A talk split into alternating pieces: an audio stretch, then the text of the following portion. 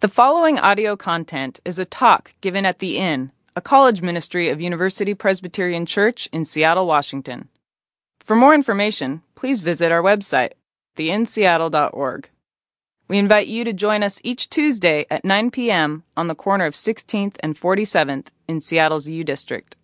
Thanks for coming out, everyone. My name's Ryan Church, one of the guys on staff here. I recognize we're getting into midterms, so I appreciate you guys making the space to come out and be a part of some fellowship, some tacos, and all that the inn offers. Well, perhaps many of you are familiar with the, uh, the tribe in, in Kenya known as the Maasai people, beautiful people uh, there in Africa. They have this incredible ritual, this rite of passage for boys ages 14 to 16 to go on this lion hunt.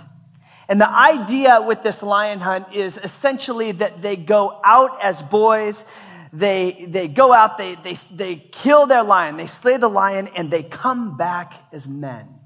It's this incredible ritual, this, this rite of passage.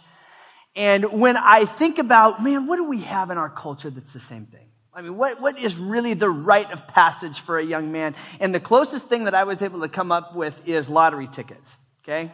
I mean, think about this. When I was 18, the biggest privilege I had wasn't to go out and kill a lion. It was to walk into the AM PM a boy, buy my ticket, and come out a man. Okay? And, and it, it worked for me. Um, I've got, I, I, mean, I've got bad eyes. The lion hunt wasn't going to work for me. So I'm, I'm in good shape, uh, in, in terms of that.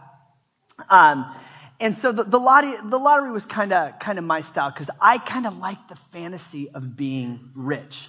Uh, I love the idea that I could look like Will Ferrell and wear this, this money suit that he wore at the MTV Movie Awards, or our good friend uh, from 30 Rock, uh, the Girlie Show's very own Tracy Jordan wearing his money suit. So honestly, not long after my 18th birthday, I was working at a radio station, and right by this station that I worked at was a little mini mart called Jackpot. Okay, so it became impossible for me to go to work at the radio station, park my car, and walk by uh, this radio station without buying a lottery ticket. I mean, it just seemed irresponsible to walk by a place called Jackpot and not buy a lottery ticket when I can. Come on, you got to do that. So one night, um, I've, I've done this, and of course, one of my, one of my jobs as, the, as an announcer at the radio station was to actually read the lotto numbers. So it was something, you know, where I'm like, Ryan, the Love Doctor Church, rolling with you here on a Saturday night, 1450 on your dial, number one in your heart. Bust out those tickets, everyone. Here are the winning numbers in tonight's Washington State Lottery draw. Four, eight, 15, 16, 23, and 42. Well, one night, as I'm, yeah, thank you, thank you very much. We'll take your calls a little bit later, giving you advice on your relationship problems. Anyway, there's one night as I'm reading the lotto, the lotto numbers and my stomach sinks because I know that I've got at least three of the numbers that have been called. Okay. And I don't know, but my, my heart sinks. So as I finish reading the numbers, I'm like, all right, everybody. And now back to the music. Here's Don McLean with American Pie. Because American Pie is a really long song. And I figured that if I had just become an instant millionaire, I was going to need to spend a little bit of time in the bathroom kind of, you know, dropping a load and getting myself together. Cause that would be a, a huge deal. Turns out that I had four of the six numbers, and that pays out about 40 bucks. At least it did on that night, which was pretty nice. I mean, gas was only about $10 to fill up my tank at that point, and, and the town that I lived in had an all-you-can-eat McDonald's. So I was totally set up with 40 bucks. Yeah, McDonald's had, had this, uh, at specific times they had all you could eat. It was the in heaven, there's a McDonald's with an all you can eat. Just saying.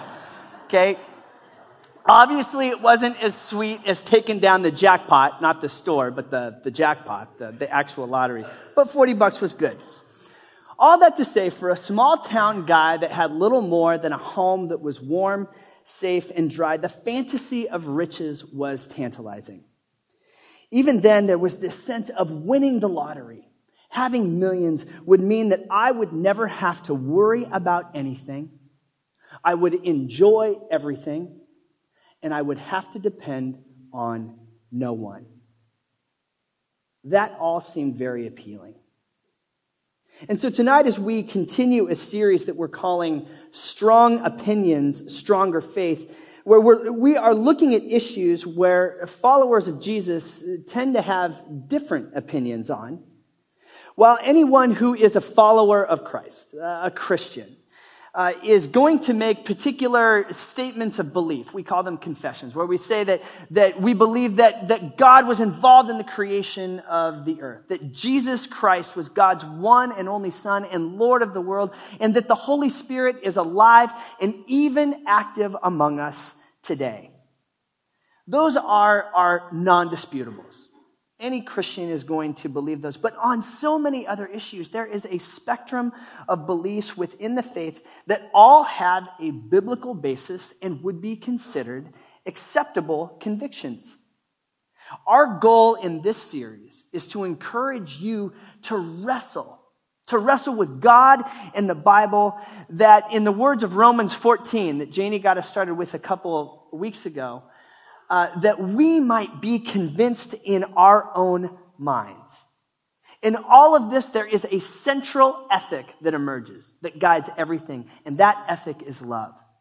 That in your wrestling, you would wrestle with this idea of, with these issues, what is going to help me love God as well as my neighbor and myself a little bit more. So tonight, we're going to talk about money, money, money, money. So before we do that, let's pray.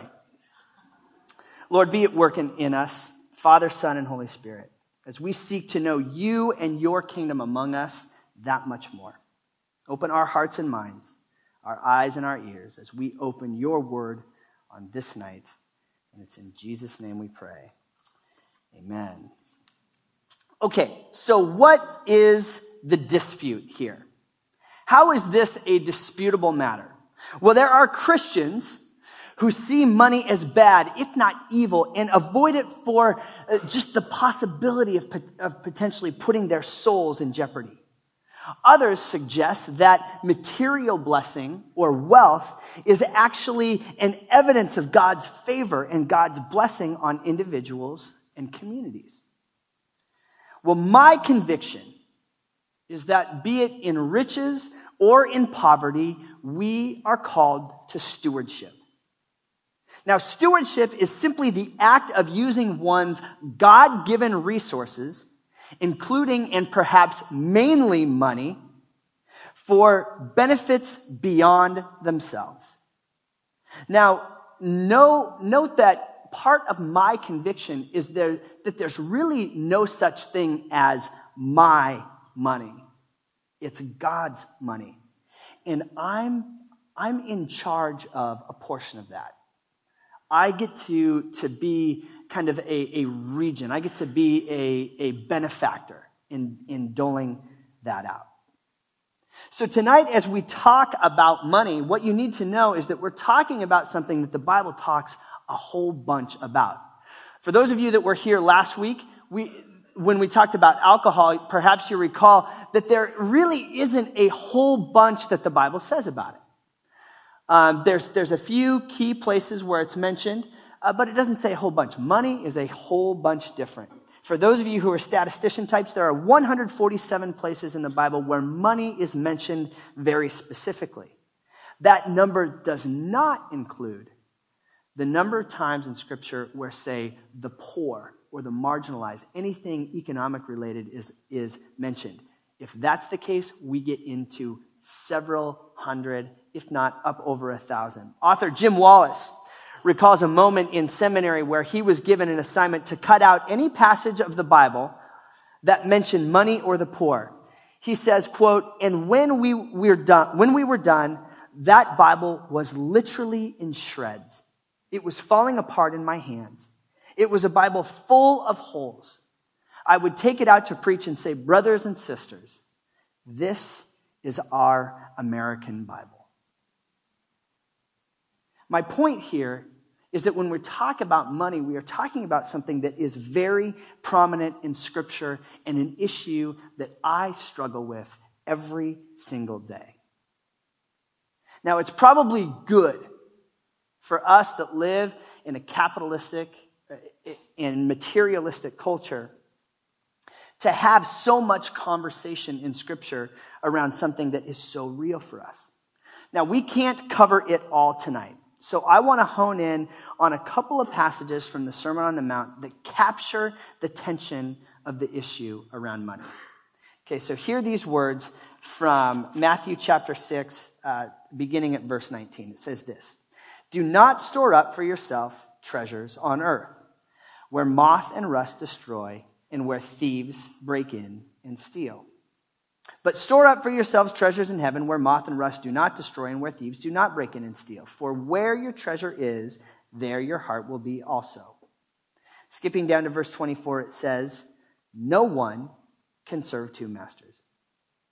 Either you will hate the one and love the other, or you will be devoted to one and despise the other. You cannot serve both God and money. Jesus in the Sermon on the Mount. Okay, first off, I want you to note that there's something really practical about this passage to start off with. Don't store up for yourself treasures on earth. In the first century, the houses that they, that folks lived in would have been rather small and had mud walls, so thieves could literally dig right through the walls and take whatever they wanted.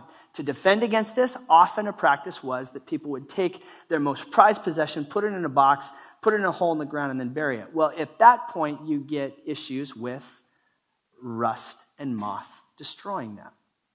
So, in one sense, Jesus is giving very practical advice, saying, man, it's, it's really not worth the effort. But no doubt that last line that we read together gives us a very clear warning. And it's passages such as this that have led believers throughout the history of the church to fear money and possessions. So as a result, they make a vow to live in poverty. Now, it's often fear that drives this decision. Fear that possessions will somehow desensitize you to God and your neighbor. Fear that someone might fail in their responsibility of having such great wealth, or that possessions in and of themselves may be evil. These people wonder, as we often do in mission trips, how can it be right for me to have more than I need when I look around and, and see people that don't have the bare essentials? Now, as I will talk a little bit about later, caring for the poor and what the Old and New Testaments specifically call out as the widow, the orphan, and the foreigner is no doubt a huge part of what it means to follow Jesus. But we need to be aware of idealizing poverty. I have been guilty of this. It, it's the story where, that we share when we come back from a mission trip or a trip abroad, where in essence we find ourselves inspired by somebody sticking to their faith in conditions that, that leave us saying, oh, they, they had nothing, but they had everything. These moments happen quite a bit in our lives where we might see what somebody else is going through and we say, oh, I, I, I couldn't do it. I could not have done what they are doing. And in moments like the ones I've described, it's easy to look at ourselves and believe that we are not as faithful because the conditions of our lives are so much different from a material perspective. In those moments, it's easy to kind of demonize wealth and the possessions that we have. We make broad declarations then uh, that their faith is somehow better or more authentic than our own. And we say the only way for us to really experience, experience the presence of the Spirit is in poverty. And it becomes a mandate to sell it all and to protect ourselves from the evils of materialism the best we can. The prevailing sentiment here is that if I take money and possessions out of the equation as much as I can, then there's no way for me to make a mistake of serving money per the, the warning of that last line that we read. Well, we need to keep reading um, in Matthew 6, starting at 25. Again, this is Jesus saying, Therefore I tell you, do not worry about your life, what you will eat or drink or about your body, what you will wear? Is not life more important than food and the body more important than clothes? Look at the birds of the air. They do not sow or reap or store away in barns, and yet your heavenly Father feeds them. Are you not much more valuable than they? Can any of you, by worrying, add a single hour to your life? And why do you worry about clothes? See how the flowers of the field grow? They do not labor or spin. Yet I tell you that not even Solomon in all his splendor was dressed like one of these. If that is how God clothes the grass of the field, which is here today and tomorrow is thrown into the fire, will he not much more clothe you, you of little faith? So do not worry, saying, What shall we eat? Or what shall we drink? Or what shall we wear? For the pagans run after these things, and your heavenly Father knows you need them. But seek first his kingdom and his righteousness, and all these things will be given to you as well. This last line, just a few verses from the warning that you can't serve God and money, is used by some Christians to say that those who follow God and do what Jesus says are to be rich. They make a big deal about all these things being added unto you. This is where we talk about things like prosperity and health and wealth gospel.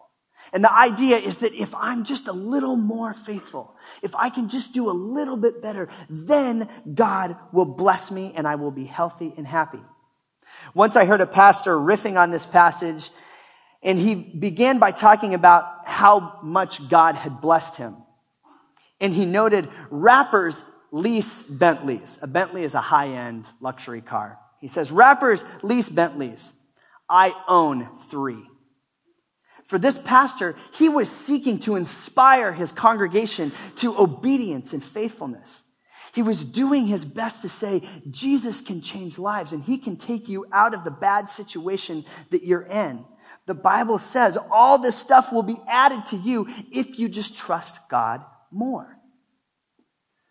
Now, if we tease out a theology such as this, which says that only the faithful are materially blessed, it means that not only do that 1% that we heard so much about in the last election cycle, not only does it mean that they have, you know, whatever it is, 90% of all the wealth, a theology like that says that they get 90% of all the blessings too. Now, in my opinion, there's a lot of problems with a belief such as this. The biggest one is this, is that it puts the responsibility entirely on us to get it right and to earn the blessing of God.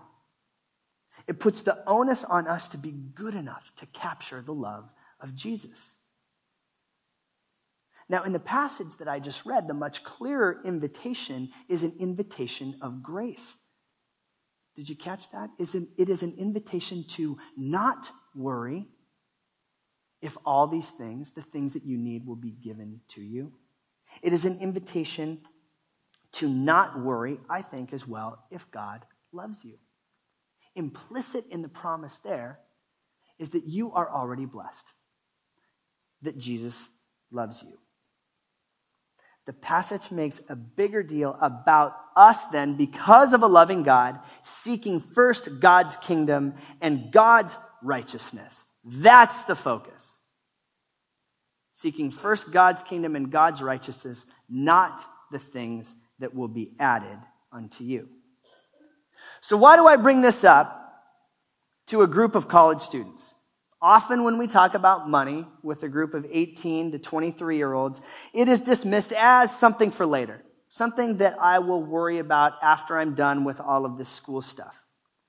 But money is something that drives a lot of our decisions right now. Right? Okay, feel free to, to kind of fill in the blank as I lead you to it. You are in school that you at some point will finish and get a good job, right? You want to get a good job so that you can make lots of money. You want to make lots of money so that you can buy lots of cool, yeah, stuff, iPhones, okay? You want to buy a lot of iPhones and stuff so that your friends will think that you're really cool, awesome. Okay? Now, I make a little bit light of this, but I do it to show that we have expectations around money. We have expectations that what we were doing now, what we're doing now will lead to some sort of monetary payoff. Money seems to drive a lot of the decisions we make and, and really just guide why we do some of the things that we do. Not to mention, most of you do you have money right now, and actually you have more than you think. Okay, not only students, but take our interns, for example. Sometimes, sometimes it rains in the UMin trailer. Take a look at this.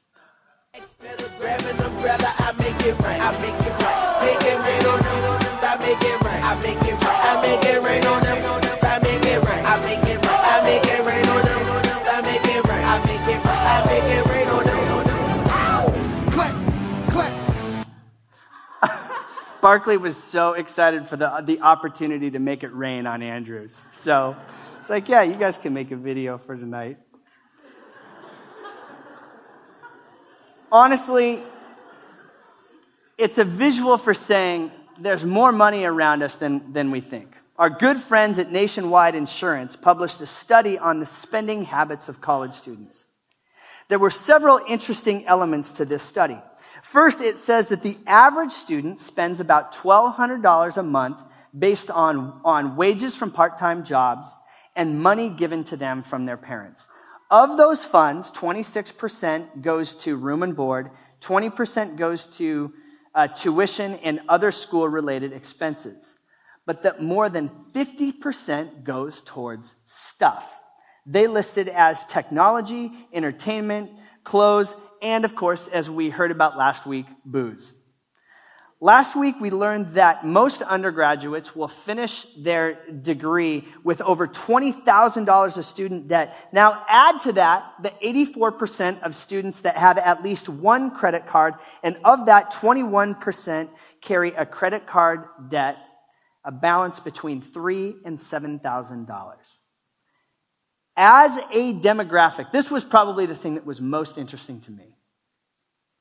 As a demographic, you are estimated to have 417 billion with a B, billion dollars in spending power. Now that's a lot of power. That's power that you have right now. That's why we need to talk about money. That's why we need to consider what are the habits that we are building around this right now. So, if that's the question, what will you do with that power? What will you do with the influence that you have? Where will you invest? Again, my conviction is that stewardship is a key aspect of our practice, dare I say, our spirituality as Christians. And so we need to be thoughtful about how we spend money and use resources to benefit others. Now, the gospel is simply this. Okay, if you're looking for the gospel in a nutshell, here it comes. That Jesus has come to set each of us and the world right. We are people in need of rescue, and Jesus has delivered on that. Jesus then, through the work of the Spirit, invites us to participate, that is, invest in his rescue mission. Jesus invites us to invest in his kingdom and not our own. So, to close up tonight, I want to give you three practical considerations stated both positively and negatively, though I'm going to start with the negative. The first one is simply this okay? Don't worship money. One of the clearest warnings in the whole of Scripture is against idolatry.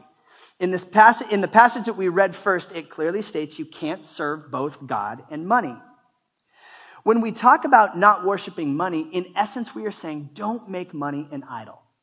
Now, there's essentially two ways that you can make something an idol. First is that you expect a miracle out of it.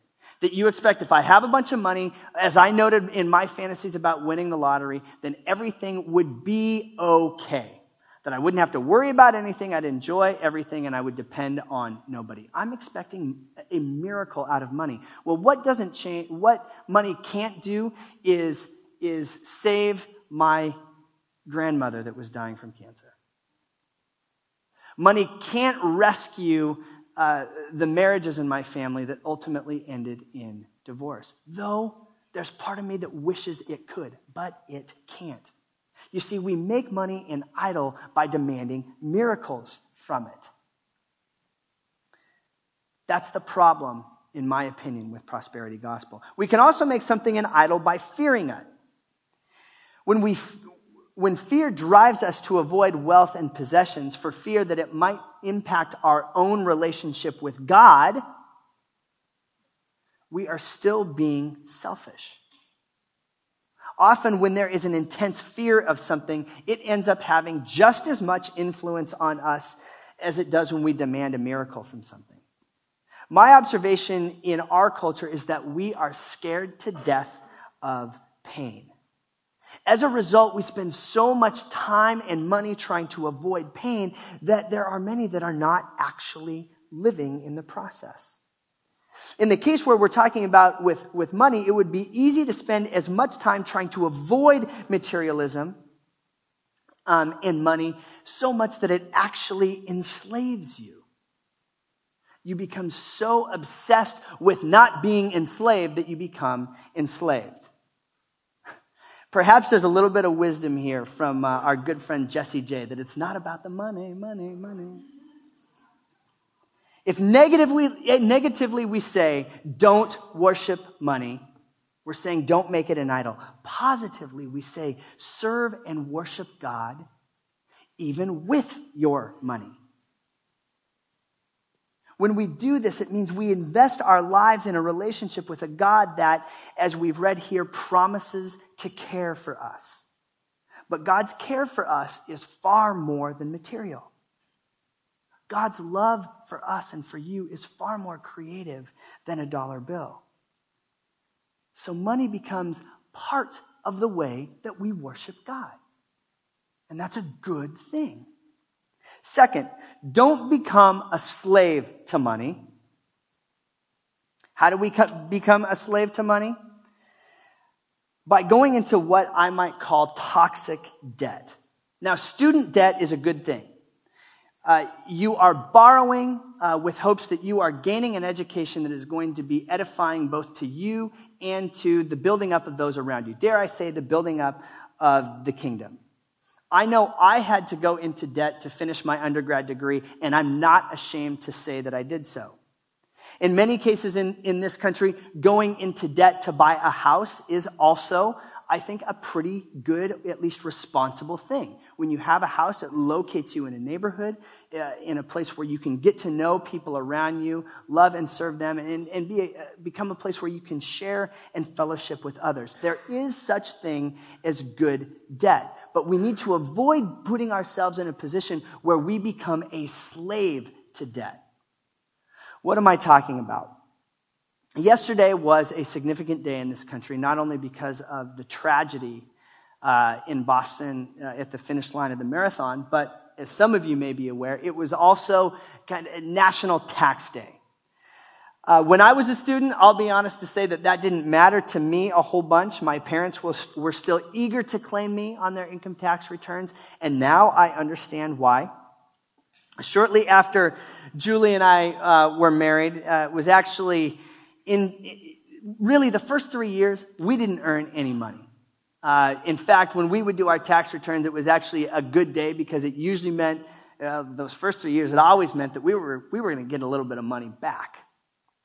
Well, in that third year, uh, we did a little bit better, and we had not planned uh, planned on that, and there ended up being a rather substantial um, five-digit tax liability that we just, out of ignorance, we didn't realize that we we were missing it, um, and so we had to go into debt to take care of that.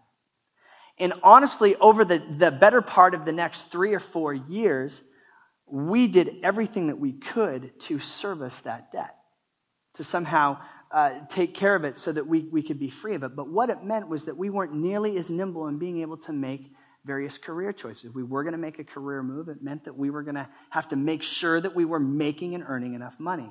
We weren't able to, uh, on, honestly, it cut into the things that we were able to participate in with our giving.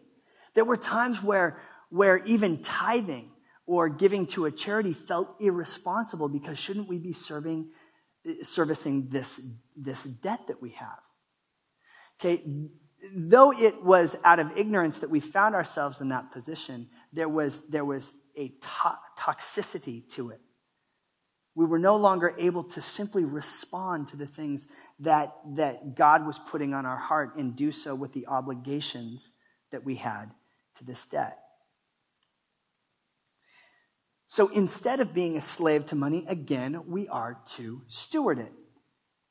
Now, a key aspect of this stewardship, this word that I keep coming back to, is thoughtfulness. It means getting a handle on the impulse purchases. One of the things that my wife and I have instilled in our family is that before we buy something for ourselves, particularly clothing, we have to slow down and stop ourselves and say, if we buy this sweater, if I buy this sweater, which sweater am I taking out? It becomes kind of a, a one for one transaction because I'm, I can stand up in front of you and say, though you, you were like, dude, church, you wear those pants every, you know, every other time you preach at the inn. Look, I have, I have more than enough.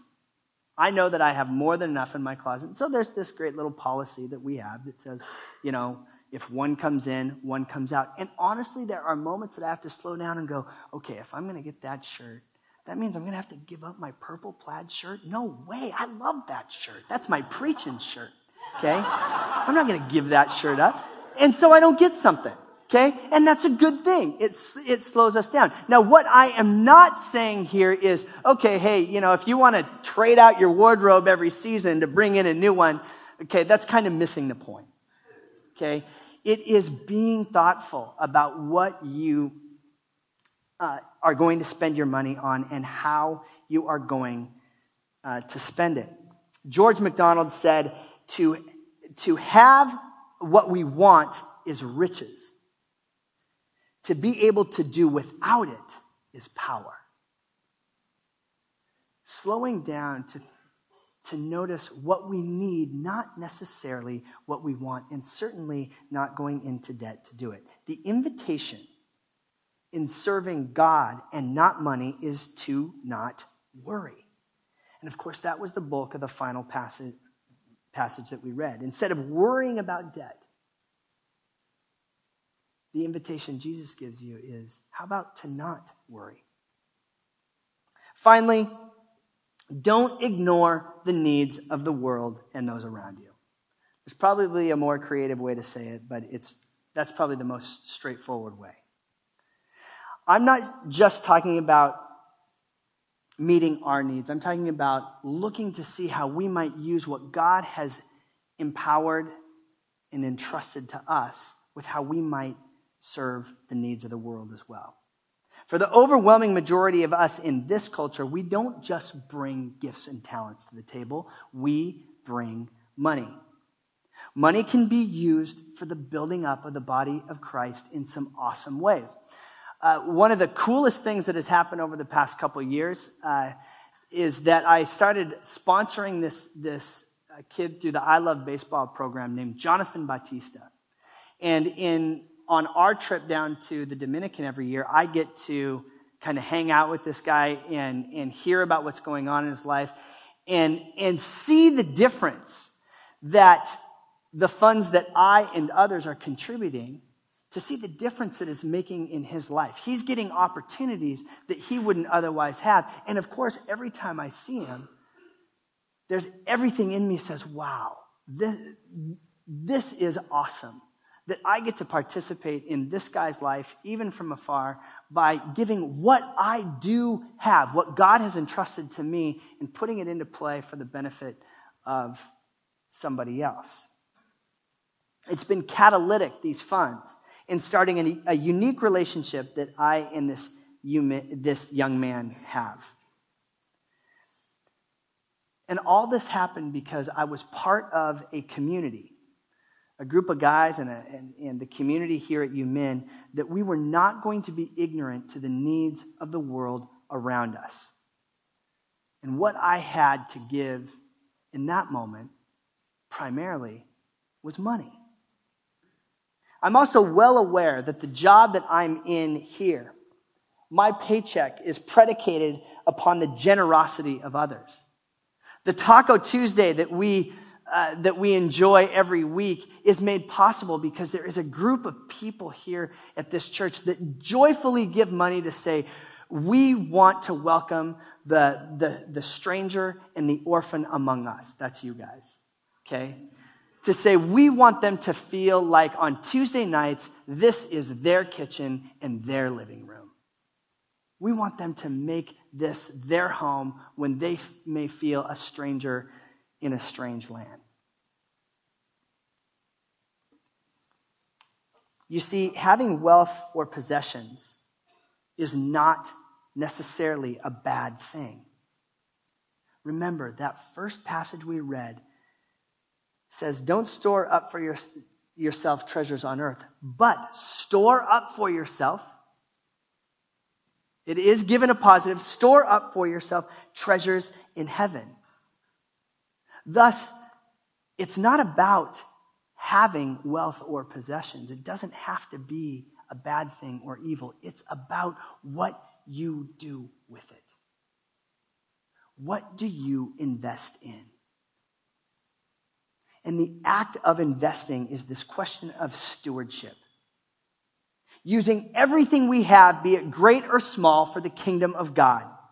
This means practicing stewardship today in real time with whatever it is that you have. Listen, the habits that you are forming right now when you may be tempted to say, but I don't have a lot of money, even if it's just a little bit of money, the decisions that you make about it right now are the decisions that you are going to make when you graduate as well.